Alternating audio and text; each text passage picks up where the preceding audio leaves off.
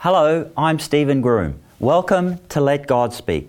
Our last lesson for this quarter is called All Things New. When Jesus comes back to earth again one day, he will renew the earth back to its perfect Edenic beauty, just like it was before the fall.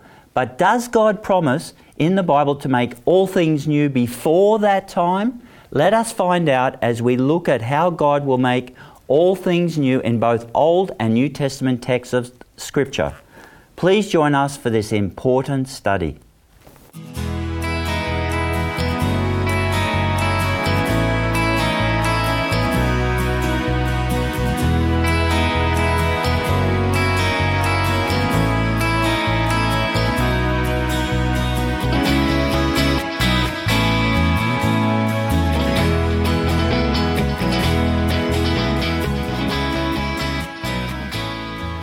On our panel today, we have Lena Yoon and Kylie Fisher. Welcome, ladies. Thank you. Before we start our discussion, let us begin with prayer, shall we? Let's bow together. Dear Lord, please help us to understand how God will make all things new as revealed in the Bible text we will be looking at today. Make it plain to our listeners. In Jesus' name, amen. So let us begin our study. Those of you in the audience in 2 Peter chapter 3, if you would like to open your Bibles there.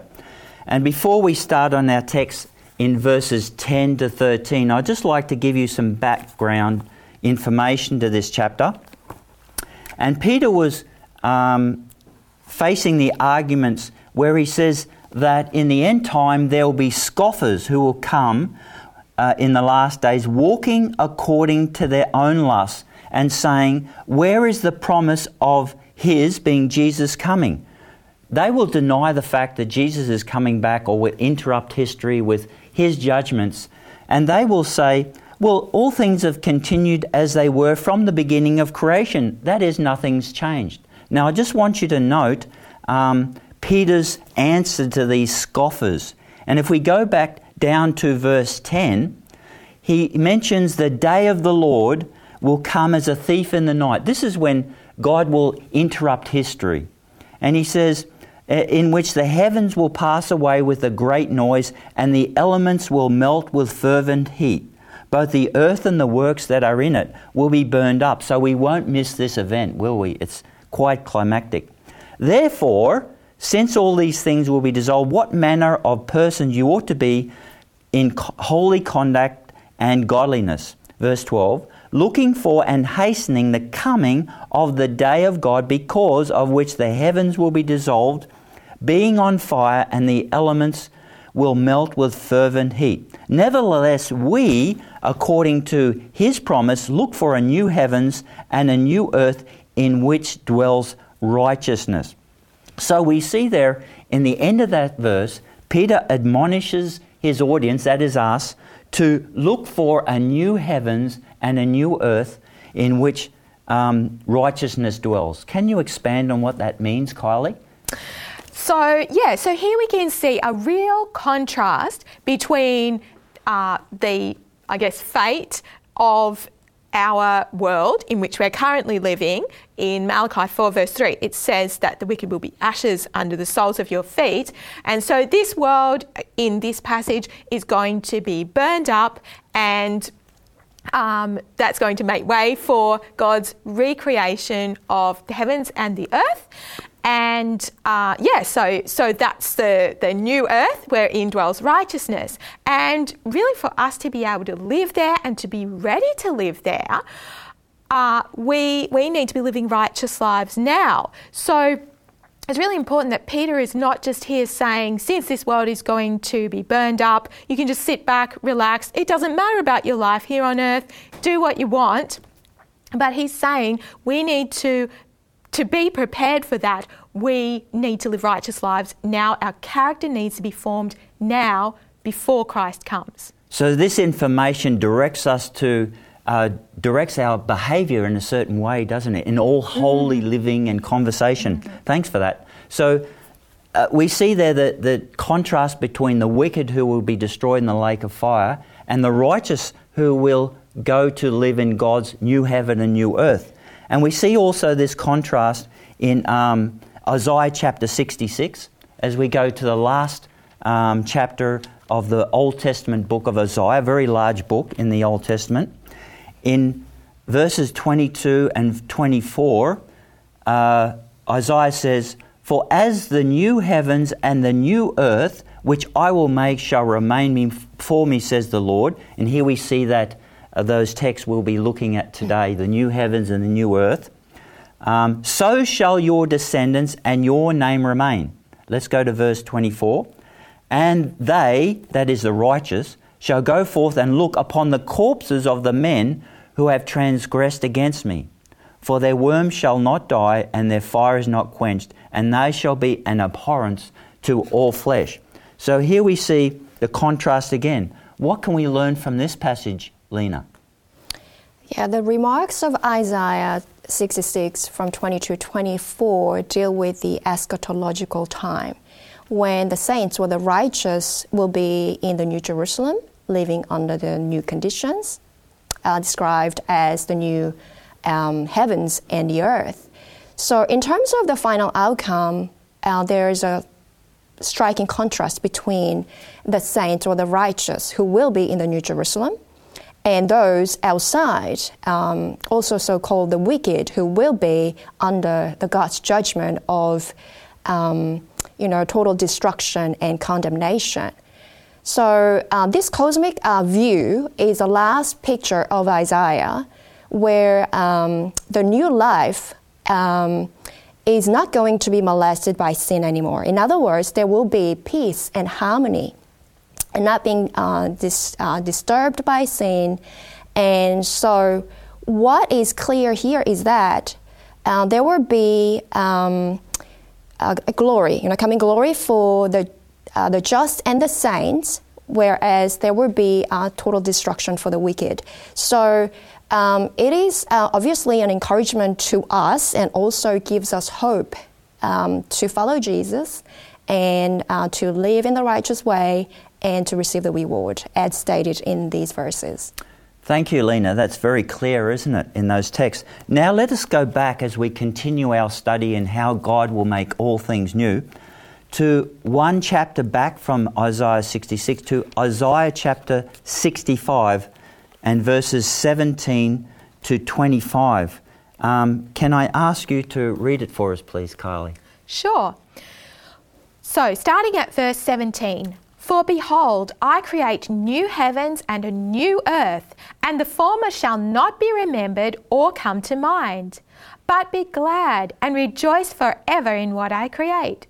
For behold, I create Jerusalem as a rejoicing, and her people a joy. I will rejoice in Jerusalem and joy in my people.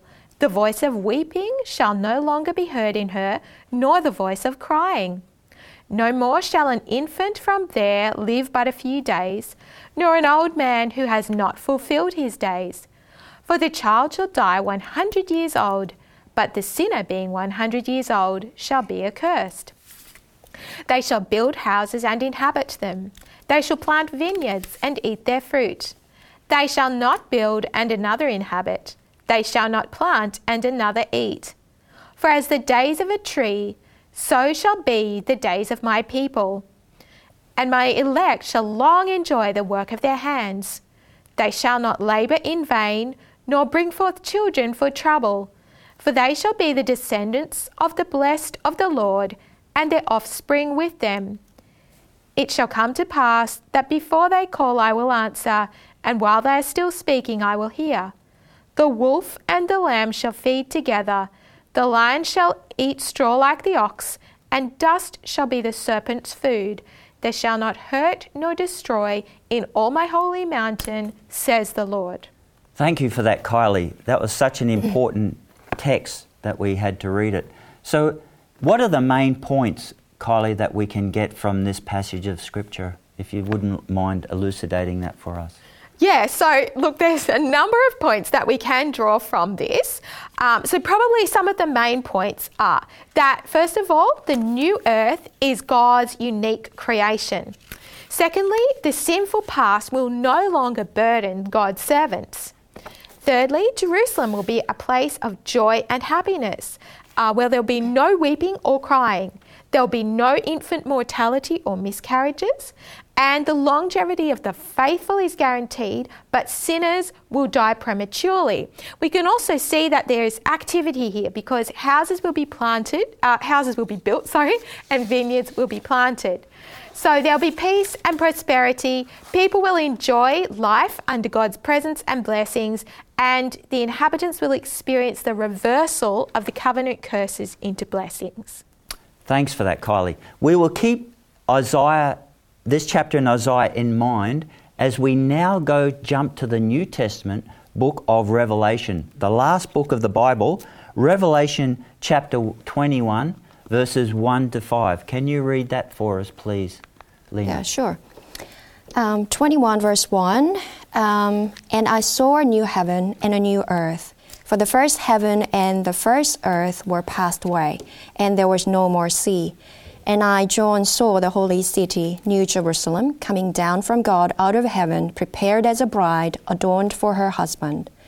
And I heard a great voice out of heaven saying, Behold, the tabernacle of God is with men, and he will dwell with them, and they shall be his people, and God himself shall be with them, and be their God. And God will wipe away all tears from their eyes, and there shall be no more death, neither sorrow nor crying, neither shall there be any more pain, for the former things are passed away. And he that sat upon the throne said, Behold, I make all things new. And he said unto me, Write, for these words are true and faithful. So thanks for that, Lena. So we see here uh, in Revelation, um, John adds a few extra things that weren't in um, the book of Isaiah. What are those new things that, that he adds there, Kylie? Lena, Elena, sorry. yeah. Um, John tells us there are three new things that um, were not included, only included in uh, Revelation 21, 1 to 5, but not in Isaiah 65, 17 to 25. So, uh, firstly, um, the new Jerusalem will descend from heaven onto this new earth. And secondly, uh, the tabernacle or the throne of God um, will be in the city with his people. And lastly, um, God Himself, physical, um, visible, and constant presence will be with His people, and also God's um, God's people will be with God. So they are three main um, things. Thank you for that. But what's more important than the, the, the additions is the contrast. There's some disturbing uh, difference or contrast between these two passages. Can you tell them, tell us what they are, Kylie? Yeah, so there's three main differences that I'd like to mention. So in Isaiah 65 and verse 20, it says that death is still present, whereas in Revelation 21 verse 4, it says that there won't be any more death. And that's a worrying point, isn't it? I mean, when I go to heaven, I don't want to die again, do I? That's right. Yeah, that's exactly right. Uh, and then, so then the next point is Isaiah 65 and verse 23 children are still being born. However, in Luke 20 and verse 35, Jesus said that those who are accounted worthy to obtain that world don't marry, nor are they given in marriage. So, from that, we would understand that people will not be having children in heaven. And then, last of all, according to Isaiah 65, verses 23 and 24, the worshippers on the way to Jerusalem view the carcasses of those who have transgressed against God, whereas according to Revelation 20 to 22, and as we mentioned before as well in Malachi, um, the fires of the last day will completely consume the wicked, and so they won't be, yeah. Yes. So we see the differences there of um, death still being present, children still being born, and the wicked still being there somehow. Yeah. So, how do we reconcile these differences, Lena? Uh, are they speaking of the same event? No, they're not the same. No, they're not speaking the same events. Okay. What are they speaking about? What is the new heavens and the new earth that Isaiah is speaking about different from the new heavens and the new earth that John is speaking about in Revelation then? Kylie. So Isaiah's prophecy is not primarily an apocalyptic book of prophecy it's not primarily dealing with the end of time. It was his prophecies were primarily directed at the, the Jewish nation. And so he was referring back to God's promises to Israel. And he was talking about what would have happened if Israel had uh, fulfilled the conditions of the covenant that God had established with them. Okay, so did Israel listen to the. So God sent prophets to Israel for them to repent. Did Israel listen to those prophets and repent as they should have, Lena? No, they didn't. So, therefore, the prophecy in Isaiah 65, um, 17, 20, 17 to 25 is not fulfilled. That did not happen on this earth, therefore, um, because uh, they did not live up to the requirements. Yes, it may have still been a vague illusion to the new heavens and new earth, but it was only a vague one at that, I mm. suppose we It was say. like a prefigure, but it's not. I mean, there's always a difference between a symbol and the actual reality because otherwise the the symbol wouldn't be a symbol, it'd be the reality. And we have clear differences here than, than the reality in Revelation. So, what biblical principles where can we gain from the unfulfilled promise in Isaiah um, 65, verses 17 25, and other places in the Bible of unfulfilled promises. I mean, people use this to say that the Bible can't be true because of these unfulfilled promises. But what principles can we um, say about this? Okay, we can see those principles um, f- uh, from Deuteronomy chapter 28 which follows a conditional element by using the subordinating conjunction if. So let's go and have a read. Um, Deuteronomy 28, verse 1. And it shall, it shall come to pass, if thou shalt hearken diligently unto the voice of the Lord thy God, to observe and to do all his commandments which I command thee this day, that the Lord thy God will set thee on high above all nations of the earth. So, um, the principle that we can see here is purely based on um, God's people being obedient and receptive to God's commandments. So, God will bless them if they follow and obey His commandments. If not, we can see from verse 15, and then the curses will be poured upon them. So, um, and also another point that we can uh, find is that um, that uh, Deuteronomy is actually telling us that um, the land that people live in is a, um, you know, a reflection of spirituality and also relationship with God. Mm. So, which is also important. And the conditions that were laid upon the nation Israelite, um, if they wanted to continue being God's special people um, to the uh, the end of time, um, in Daniel 9:24. We're going to go and read uh, Daniel 9:24 as well. So here it says, 70 weeks are determined upon thy people and upon thy holy city to finish the transgression and to make an end of sins and to make reconciliation for iniquity and to bring in everlasting righteousness and to seal up the vision and prophecy and to anoint the most holy. So this 70 week prophecy ended when Stephen was stoned by the Jews.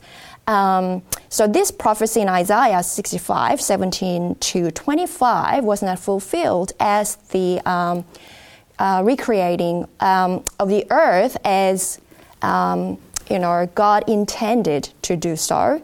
Um, because of that reason, God had to find other people to fulfill His plan. Thank you for that, Lena. That was clear. So in this case, as the Jews were rejected who in the end fulfilled God's plan, or who is fulfilling God's plan, um, and replaced Judah as God's people. So there, so there are many texts in the Bible that show us that the Christian church has now been ordained to fulfill God's plan.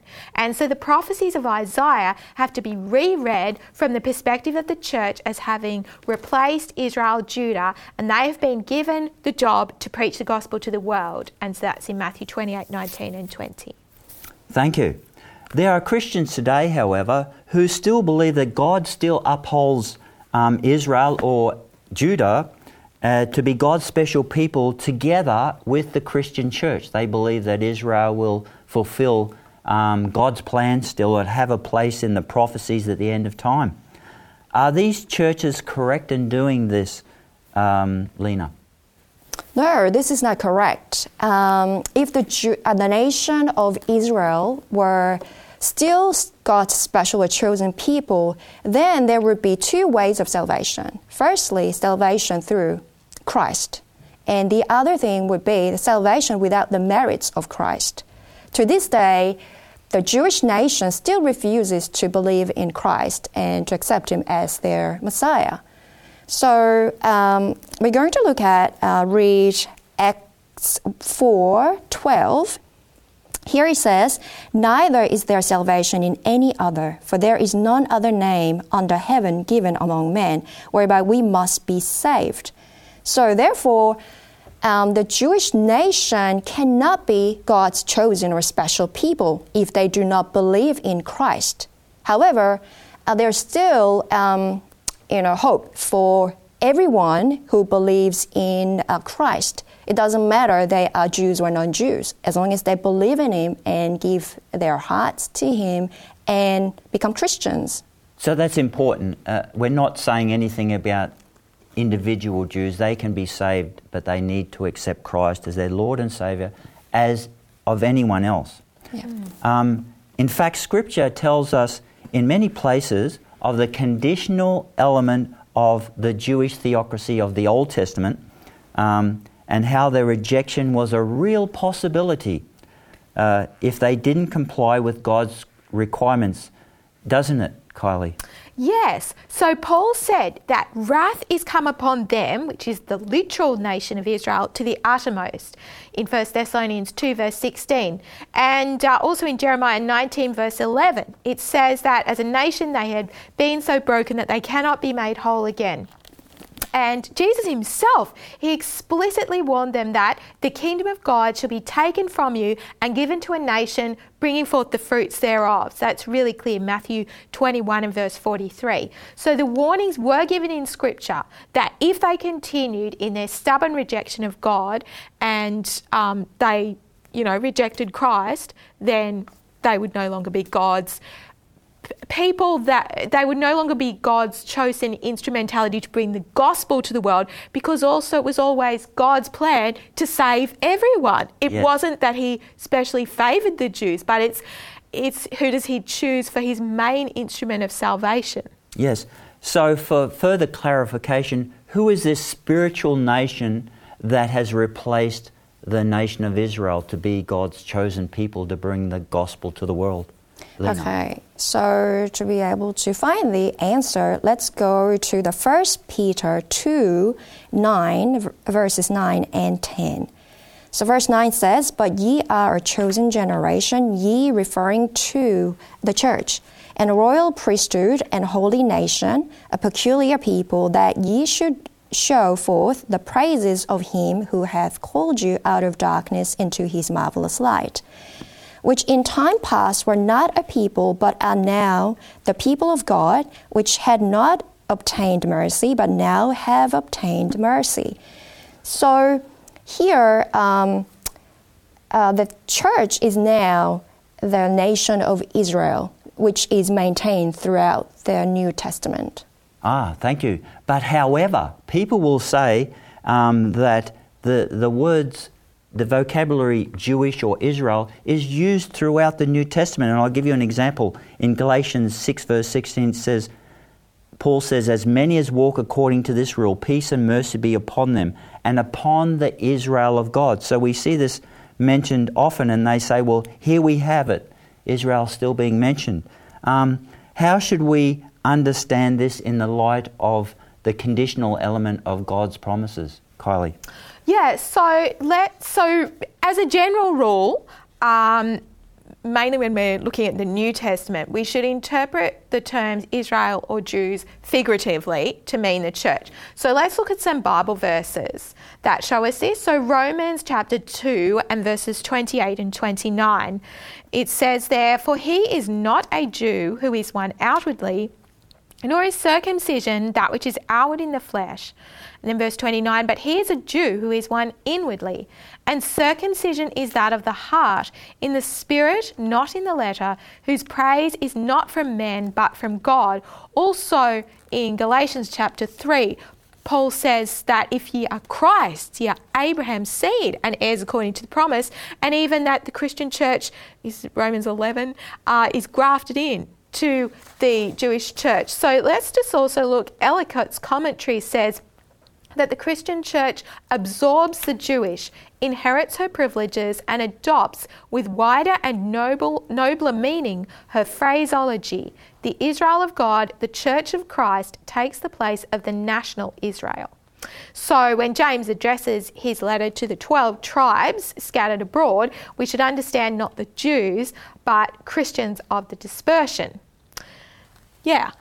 So then all we see is the promises of, of pertaining to the Old Testament Israel has now been inherited by the New Testament spiritual nation of the church. Is that correct? And would finally, you know, realize their final and most complete fulfillment in God's recreated new heavens and new earth. Yes. Yeah. I think that's very clear in the text you read in Peter, and especially in Galatians chapter 3, verses 28 and 29, where Paul says, um, There is neither Jew nor Greek, there's neither slave nor free, there is neither male nor female, for you're all one in Christ Jesus. So he is done away with, and he's bringing in the spiritual element of this vocabulary of the nationhood of the believers in Christ. I believe that's clear. Well, that's all we have time for, ladies. Thank you for joining us, Lena and Kylie. Thank you for being with us. That's all we have time for. In the Bible text we have looked at today, we have seen the difference between the new heavens and the new earth that God will create and the end of those who continue to transgress against God. I don't know about you, but as for me and my house, and as for Kylie and Lena today, we would like to serve the Lord and commune with Him in heaven forever when Jesus returns again one day. Would you like to join us? We are glad you joined us today on Let God Speak. If you want to watch this or any of the past programs, they can be found on our website 3abnaustralia.org.au. If you wish to respond, send an email to us on lgs at 3abnaustralia.org.au. Do join us again. God bless you. Thank you.